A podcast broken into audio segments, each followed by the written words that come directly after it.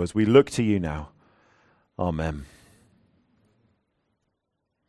Uh, so, about um, 1600 years ago, um, a man called Augustine wrote out his story. Um, and as he wrote out his life story, he begins by saying to God, uh, You made us for yourself, and our hearts find no peace until they rest in you. You made us for yourself, and our hearts find no peace until they rest in you. And he wrote that because the Bible tells us people are made in the image of God. People are made to image God, to glorify God by enjoying Him forever. Uh, we were made to be with God. We were made to be with God. When I um, used to have a real job and I worked as an engineer, um, there was a time when I, I was standing at the printer and waiting for something to happen. I spent a lot of time standing at the printer waiting for things to happen. Uh, and this other guy was there, a guy called Dave. I think he was a safety engineer. Um, and, and we got talking. Um, and for some reason, he started to share about his wife and about, about how his wife was, was really frightened of death, really, really frightened of dying. And, and as he was kind of opening up, I, I mumbled something to him about finding hope in what the Bible says. And, and he turns to me and he says, Yeah, but the Bible is just it's just a jumble of different writings. It doesn't make any sense. And, and I said, well, you know, the Bible does have confusing bits in it, but there is just one big idea. There's one story that holds it all together that goes from beginning to end. And he said, well, what is it? What is the big story of the Bible? What would you say? What would you say? The Bible's difficult, isn't it? We've got to acknowledge that. The Bible is a hard book. I don't know if you ever find it bewildering. Uh, if you don't, you might not have ever read it. Um, but because as, as, soon as we open up the Bible, we get taken into a strange and ancient world. Uh, we read about people and places that are not familiar to us. We read about habits and customs and times that, that are just so alien, they're so far from us. Uh, it can be quite a frustrating book. Uh, when we open the Bible, we, we think, well, so much has changed since these things were written down. Is it possible to make any meaningful sense? So much has changed. The world looks so different. And yet, one thing hasn't changed. Uh, the God who dealt with people back then is the same God we are to reckon with today. God has not changed, He never changes. In the Bible, we learn of him. The Bible tells us the story of what God has done, what God is doing, and what God will do. And it's a great story which stretches from beginning to end. So, over these five summer Sundays, we are thinking about that big picture of the Bible. Bible made up of these 66 books written by about 40 different authors over a period of about 2,000 years, written in three different languages, and yet with a remarkable unity that all together, this collection telling one great history. Uh, we've just been away this week and very kindly lent us some jigsaw puzzles. Um, we did two of four, um, which isn't bad, I don't think. And w- when you start a jigsaw puzzle, what you have is a mass of incoherent pieces that don't make any sense. Uh, the pile of uh, a jumble of pieces and um, piled up on the table in front of you. It doesn't make any sense until you look at the picture on the box. Uh, when you see the picture on the box, you see how all the pieces are to connect together. And the Bible can be very baffling, so it helps us a lot to have an idea of the big picture, what all the parts connect together to tell. We started last week looking at creation, God a kingdom. We looked at the pattern of the kingdom. God, God's, God's way of, of reckoning with the world is to deal with it in kingdom terms. Uh, a people and a place under God's rule and blessing. We saw that uh, Ben helpfully took us through the pattern of the kingdom last week, where God in creation made people, Adam and Eve, to live in a place, the Garden of Eden, and to enjoy the blessing of God. People were made to be with God. But it all went very horribly wrong, badly wrong. There was rebellion in the kingdom. Uh, the kingdom was, was torn apart. Adam and Eve didn't want God as their king. They wanted to be master of their own destiny. Uh, and the place in which God had put them would not permit their sin. And so Adam and Eve were removed from paradise. Uh, what Adam and Eve got, the tragedy of Adam and Eve is they got exactly what they wanted. They didn't want to be under God's rule, and so they were sent away from it. And they didn't believe God about the reality of losing a place in his kingdom. Perished kingdom. It all fell apart. It's easy to tell the tragedy, isn't it? We rehearse it many times as we think about the state of human beings. It's easy to speak about the fall, but it's hard to understand it. It's hard to understand because we've only ever known the world as it is post the fall. The brokenness of our world, it's so familiar. It's the air that we breathe. The horror of what happened in Genesis 3 is too ordinary for us. Now, we were made to be with God, and our hearts are restless until they rest in Him. And the human tragedy, the human tragedy is that we have been separated from the one with whom we cannot do the one with whom we cannot be, separated from the one, the one who is God over all. A God is all, He is life. All life is in Him and from Him. A God is all light. Everything that is pure emits from God. That God is all love. He is love. He is true and perfect love. To be separated from Him is to be without all of those things. It's to be doomed and to be in the dark and to be dead. And life is a pretense, really. All human life is an illusion. An illusion, a prolonged dying, followed by unending death. And as Ben said last time, it could have all ended there. It would have been justice if it had all ended there, but it, but it didn't. It didn't because God is unendingly consistently, because God does not change. He made the world for a purpose, and He will not stop until His purpose has been achieved. So God invaded our rebel world with outrageous grace, lavishing promises on Abraham. Oh, again, we saw this last time the promised kingdom. Uh, as God made kingdom promises to this man, Abraham plucked uh, at random uh, from, from the people of the world, but promised that he would become, his descendants would become a people. They would live in a land of promise and they would enjoy the blessing of God. And that's where we left it last time. And today we've read from 1 Kings chapter 8, verses 1 to 11. Uh, we've read a passage that skips forward about a thousand years of history. Uh, the, the, the time from Abraham to Solomon, it's about a thousand years. And we're jumping in on the story at this point. Why are we zooming in in 1 Kings chapter 8? Well, it's a bit like this. Some people are on the pitch. They think it's all over. It is now. It is now, isn't it? It is now, yeah. We, we, they think it's all over. It is now. Uh, we, we know the words that a commentator spoke over a football game in 1966. It is embedded into our social consciousness. Why? Because that's when the England football team won the football, won the World Cup. And that was the best of times for English football until last week, when England, the English women team won the European Cup. And I think one of the newspapers said that ends the 56 years of hurt, is it? However long it's been, a long time. A long, long time. 1996, do you remember when we sang Football's Coming Home? 30 years of hurt. Still goes on, doesn't it? Um, 1966 stands out because, because after the high point, it's been so dismal, doesn't it? Well, 1 Kings chapter 8 is like that. It's, it's the, the high point in Abraham's family history. This is the high point. What's going on in 1 Kings chapter 8? Let's think. How did we get to 1 Kings 8? we left off with Abraham being promised uh, to become a great nation. And now we are told in 1 Kings chapter 8, a thousand years later, we're told about the, the verse 1 the elders of Israel, all the heads of the tribes and the chiefs of the Israelite families. See, what has happened is that Abraham had a son Isaac, who had a son Jacob, whose name was changed to Israel. Israel had 12 sons. Uh, and those 12 sons, that little family unit with kind of a few of their children, 70 of them, uh, moved off to Egypt in a famine. Uh, and in Egypt, this, this little group of about 70 who arrived there to escape the famine, they set up home and um, they bred like rabbits, really, in Egypt. They multiplied greatly. Uh, each of those 12 sons became a great family. Each of those families became a great tribe.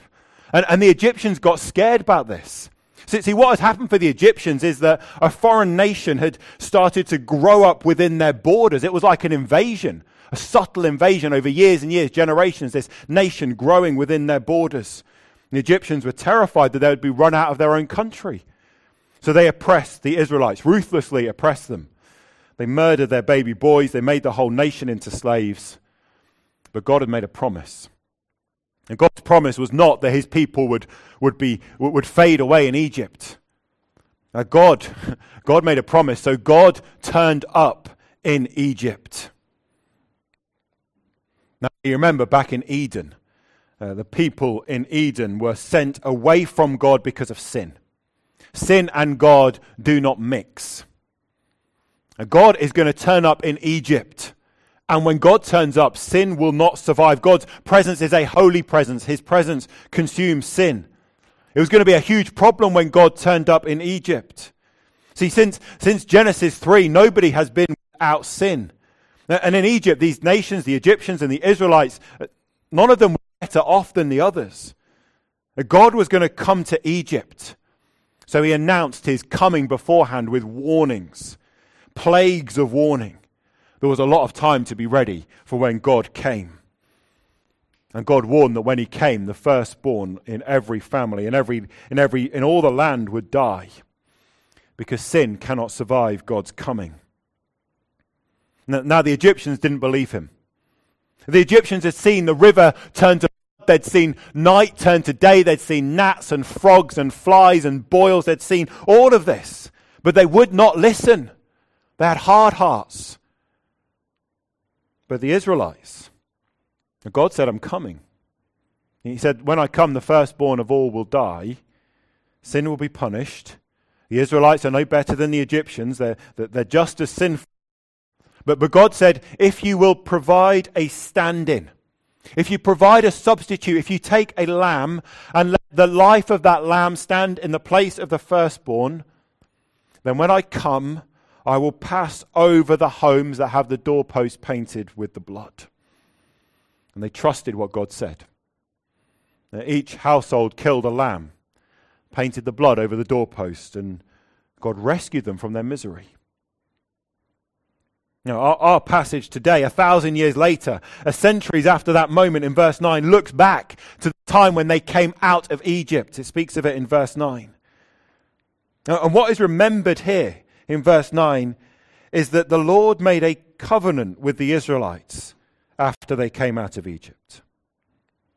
He made a covenant with them. This is really important. Now imagine you, you go for a walk, you're walking down a path, and you see a duck egg in front of you. You, you, look around, you can't see a, a, nest or any other ducks, and so uh, b- b- before it gets trampled, you snatch it up, you rescue it, you save the egg, you take it home, warm place, and a few days later it cracks and out comes a little duckling. And it sees you. And what I'm told, I don't know if it's true or not, but, but it will imprint on you. You will become its mother. Uh, and uh, this little duckling will instinctively cling to you. It will follow you. It will, it will look for you to provide everything that it needs. That rescue becomes a relationship. That's what God does. That's why God rescues. He rescues for relationship. Uh, God doesn't bring the people out of, of, of, Egypt and say, There you go, you're on your own now. No, no, no. God brings the people out and He says, You're mine. Now, this is the message of the whole book of Exodus. He brings them out. He says, You belong to me. You are my treasure. You are my love. You are my people. I am your God and you are my people. He brings them out so he can bring them to himself. So he makes a covenant with them. He, he gathers them at this place called Horeb and he, he meets with them and he gives them good rules to live by so they might enjoy his blessing. And the covenant is, is a formal commitment, it's like a marriage. Where, where people promise to belong to one another for better or for worse, God makes this promise that He will belong to His people and they will belong to Him. So in 1 Kings chapter 8, a thousand years after Abraham, we see the progress of kingdom promises. That the people are now the nation of Israel. The 12 tribes are redeemed people, rescued from Egypt for relationship with God. And what is happening in 1 Kings 8? Uh, we're told in verse 5 that everybody is involved. The entire assembly of Israel are gathered. The king has summoned the entire nation to come together for a purpose. And the purpose in verse 1 He's brought them together to bring up the ark of the Lord's covenant from Zion, the city of David. The ark was a wooden box covered with gold. Uh, and what they do, they bring it up. And verse 6 says, The priests, then brought the ark of the Lord's covenant to its place in the inner sanctuary of the temple, the most holy place, and put it beneath the wings of the cherubim. There are probably a few bits just to explain in verse 6. To, to, to, explain it, let, let's wind our way back again, right back to the beginning, right back to that pattern of the kingdom, right back to how God set up things. See, when, when God created the world, He created it with, with three sections. He created this place called Eden. A delight is what it means. And, and next to Eden was a garden, and beyond the garden was the outer world. And God gave His people a mission. He said, he said I want you to expand the borders of the, of the garden. I want you to fill the world with image bearers until all the world is filled with the glory of God. See, the, the beginning wasn't a destination, it was a pattern of the kingdom. It had a, a, a prospect of becoming permanent. That had this potential, potential that, that what was planted in the beginning would grow. The kingdom of heaven would fill the whole earth. There'll be God's people in God's place, enjoying God's blessing everywhere. But it went wrong, of course. The fall came, uh, and then the promises came to Abraham. And then the descendants of Abraham, the Israelites, were, were rescued from Egypt. God gathered them to Horeb. He made this covenant. He spoke relationship creating words with them. And the words that God spoke on that day were written on stone tablets. Uh, and then God gave instructions then, at that time when He spoke. He said, You need to make some things. One of the things to make is this ark, this box to carry those stone tablets with the words of God. You need to make a tent, this tabernacle, uh, in order to keep the ark in. And as you move around from place to place, you have to move the tent from place to place. God gave very specific instructions. And when He told how to build the tabernacle, He said the tabernacle is to have three sections. It's to have a, a, a middle bit, the Holy of Holies and then beyond that, you have uh, another place, a holy place, and then an outer court. There's a, an intentional similarity to what happened in creation. That this, this tabernacle was, a, was a, a mini model of the whole of creation. And the reason that God gave the instructions was because God wanted to live with his people.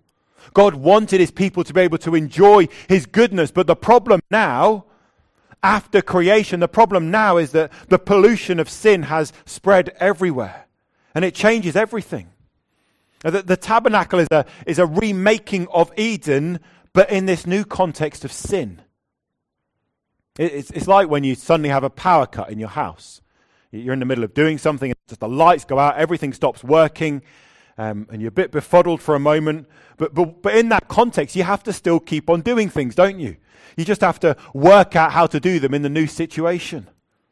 Now, God wants to be with his people, but adjustments are needed for the new situation. God cannot be approached like he was in the beginning because now sin has to be answered for. But when the Israelites arrived eventually in the promised land, it took them generations to actually move into the land. Uh, eventually, the whole nation was united under one King David. They possessed the whole land. They had peace on every side. And at that point, it was time for this tent to find a permanent home. David envisioned it. His son Solomon actioned this building of a house for God, the temple. At the beginning of 1 Kings, the chapters leading up to what we read, describes how Solomon builds this temple in Jerusalem. And the temple well, it was just a permanent tabernacle. It had the same structure that, that the tabernacle had. It had a, a middle bit, the Holy of Holies. It had a, a bit outside it, around that, the holy place, and beyond that, the outer court. And like the tabernacle, it was a model of creation. Like, like in the beginning, like in Eden, had this prospect of permanence. But now it had to contend with the intrusion of sin. the place of God's kingdom is the place where God chooses to be known, for his presence to be. The, the place of God's kingdom is, is the place where, where heaven and earth are connected together. And, and at this point in the big picture, when we get to the, the beginning of 1 Kings, at this point, the place that God chooses for his presence to be is the temple. And not just the temple, but the middle of the temple, the Holy of Holies. This is, this is the place where the kind of throne room of heaven extends down to earth. Uh, the ark is called the, the, the footstool of God. He has his throne in heaven, and here's his footstool. We see here about these cherubim. They, they tell us about this entrance into heaven. See, the, the cherubim were, were mighty. They are mighty heavenly beings. You, might remember that there was the cherubim who were appointed in Genesis 3 to guard the entrance to the. The, the, the cherubim are the kind of gatekeepers of God's heavenly presence. So, so the instructions for the tabernacle, then the temple, included making models of these cherubim to overlook the Ark of the Covenant. They, they symbolize that this is the place that is the gateway to heaven. This is the, the place where heaven and earth are connected together. Now God's place is, his presence is above the ark, says the psalmist, in the Holy of Holies. This is where God has chosen to dwell, so where the temple is, the city of the temple, Jerusalem, the land of the temple, this is God's place. And yet, saying all that is so obvious that we're talking in symbols, aren't we? It's models. These are all signposts, they're not the destination.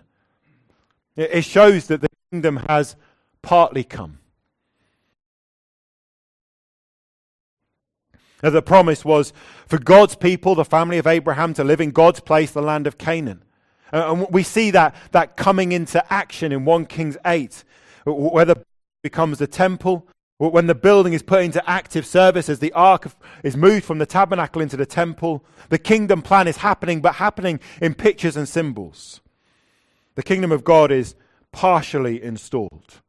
Uh, God's people, the Israelites, in God's place, the land of Canaan with the temple at the center, and the blessing. The blessing. A few years ago, the BBC ran an article entitled The Science Behind Good Gifts. And it says in the article that research shows that giving a bad gift can hurt your relationships. It is a boring article. It was really dull. I thought it might have given me something interesting. And the point basically makes is that if you care about someone, we think carefully about giving them something to show that. The more that we care, the more care we take. I don't think we needed a BBC article to tell us that, did we really? Um, the more we care, the more care we take. What does God do when He God is not stingy. You know, when God made the world, He made a world of abundance, and He said to people, I want you to go and to enjoy all that I have made. Now, when it comes to God's people, as the story unfolds, we see God gives the greatest gift. God gives a gift that cannot be bettered. God's love is so immense that he holds nothing back when it comes to giving to his people. And we see that in 1 Kings verses 10 and 11. We see that when the temple is set up, when it's put into action, it says the cloud filled the temple. what does that mean? Well, the next verse explains. It is the glory of the Lord filled his temple the glory of the Lord. Glory is, um, is the, the shining out of brilliance. That glory is, is like the rays of the sun, it's like the sound of the music. Now, our God is beyond words. We can't describe him. He is utter, perfect brilliance. He is pure beauty. He is utterly immense. He is more than the best that we can imagine. I think this last week in the Lake District, we, we climbed up somewhere called Grisedale Pike. It's a good name, isn't it? As, as, we reached the top, nearly at the top, the top was bad, but when we nearly got to the top, uh, this vista of mountains unfolded before us. There were tiny rivers separating the peaks, sunlight dancing uh, off the shadows in the, in the rugged crags. It was, it was breathtaking, worth every aching limb to climb to that height. But that stunning sense of majesty is nothing compared to the presence of the living God. Every time our breath has been taken away by natural beauty, we have had the tiniest sense of God. But here in the temple, the glory of the Lord is present. God turns in the temple. God comes to live among his people, the glory presence of God Almighty. This temple that's full of symbols. The ark is a symbol. The cherubim are symbols. The structure of the rooms are symbols, but they're not empty symbols.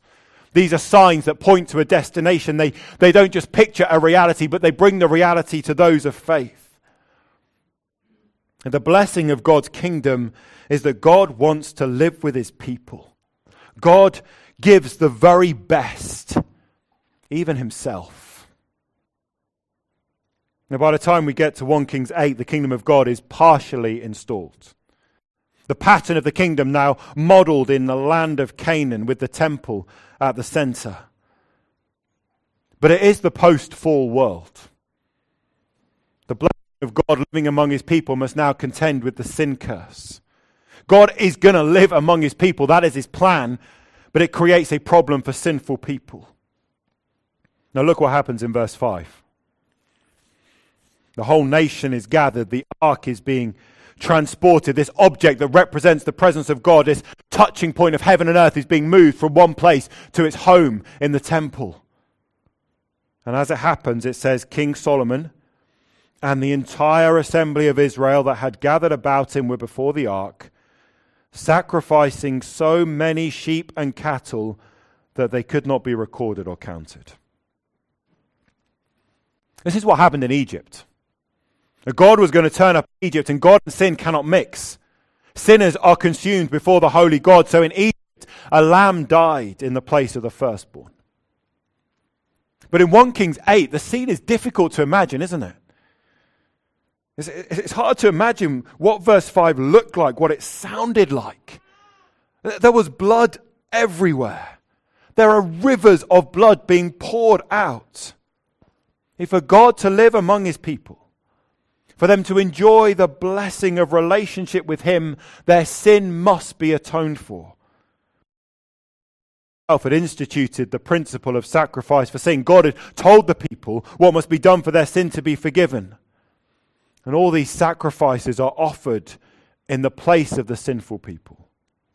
These sacrifices rep- represent this transfer of the sin of the people onto the animal and the animal paying the death price. The relationship with God is predicated on redemptive sacrifice. The blessing of God's kingdom is that God wants to live with his people. God wants to give the very best himself. And what does it mean when God blesses like that? And what does that blessing look like, feel like? Well, in 1 Kings chapter 8, King Solomon goes on to pray. Pray through the blessings which flow from this relationship with God. We've not got time to look at them all, but we can, we can look at some highlights.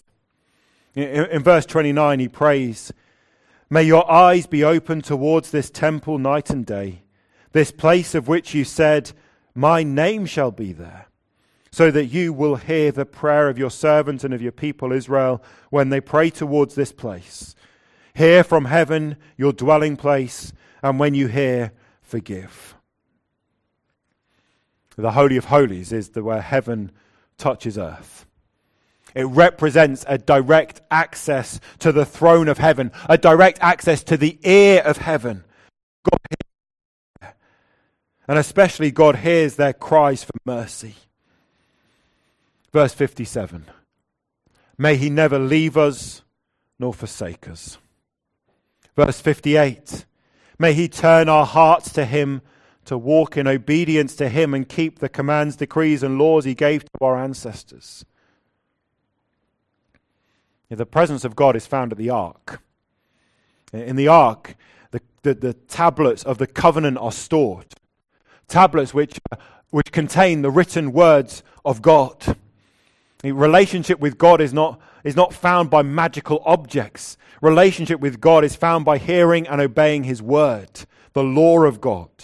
It's, it's, this word of God that goes out that establishes and sustains relationship with His people, and obedience to His word is the way of blessing.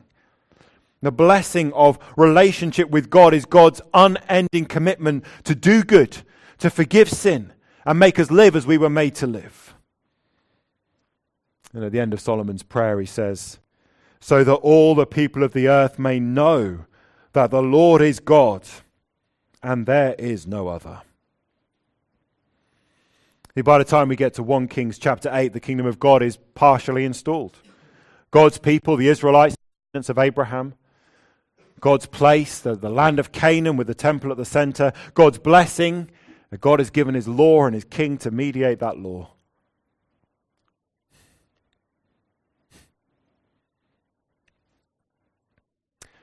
We were made to be with God.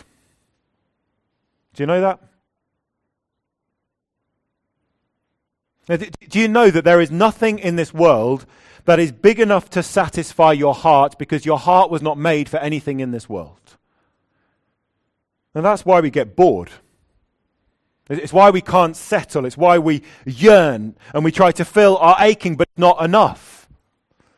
It's why we so often can read about successful people.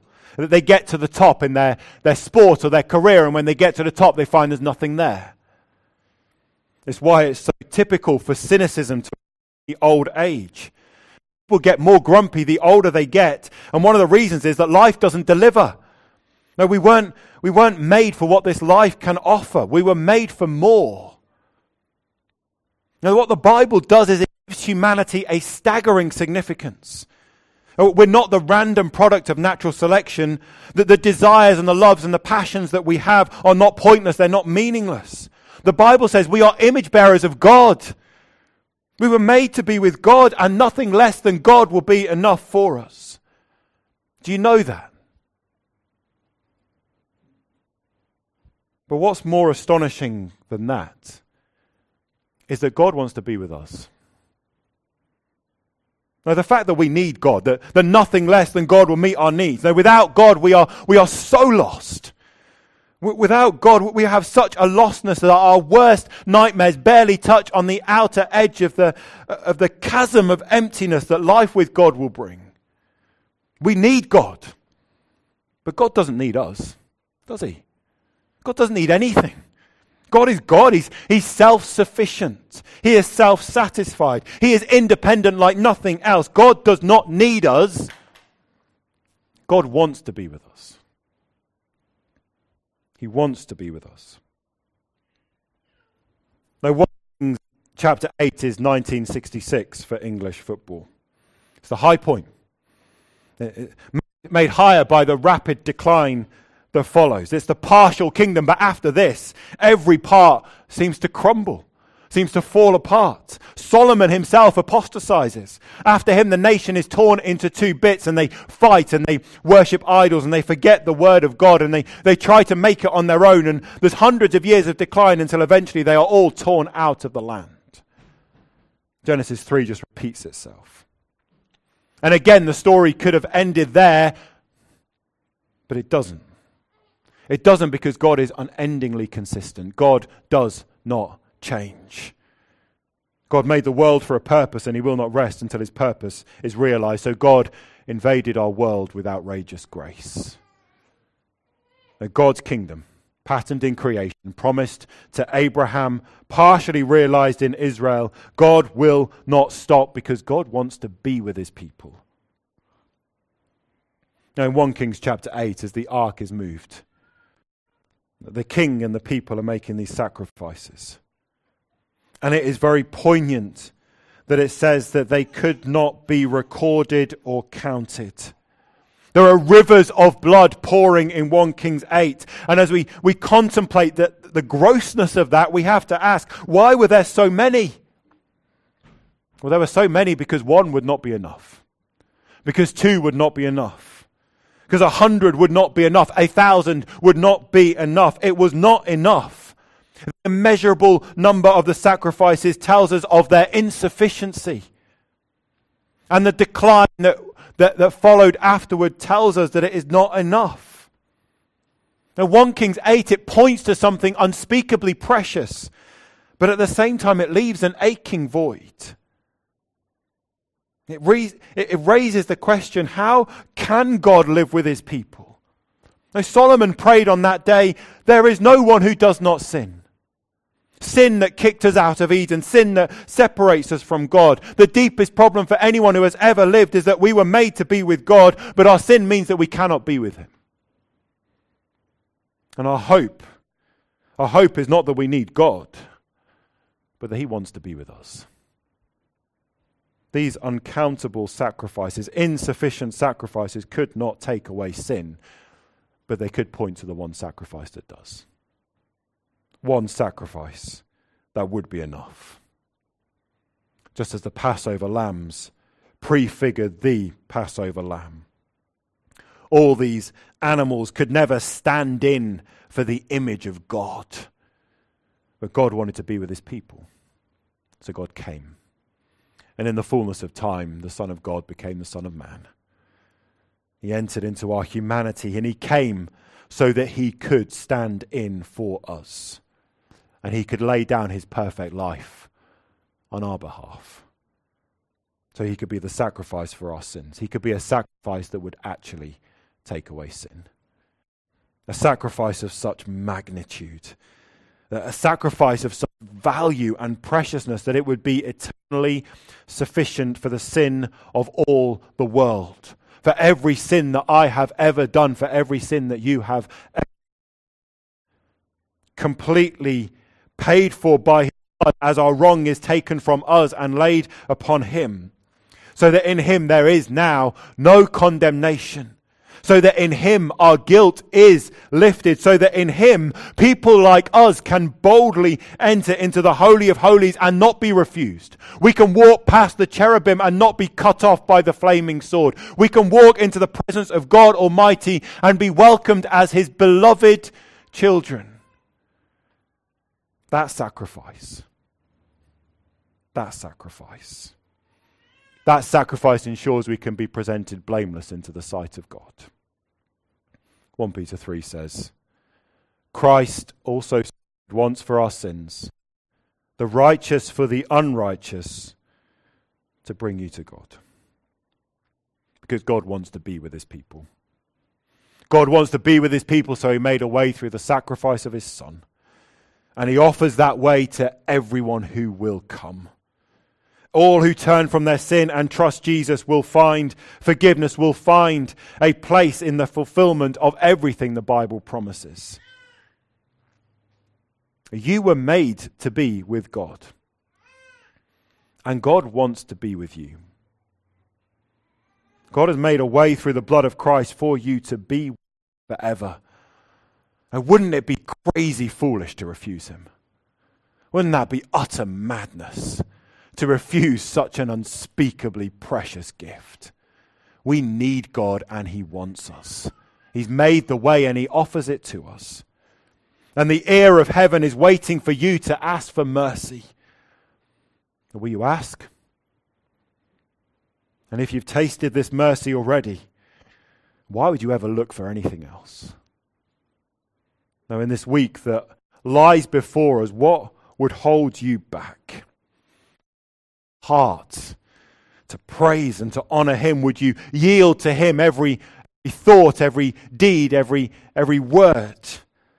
Would you put to Him everything that is in your hand and, and worship Him with blessed thankfulness? We were made to be with God, and God wants to be with us, and He's made a way through the Lord Jesus.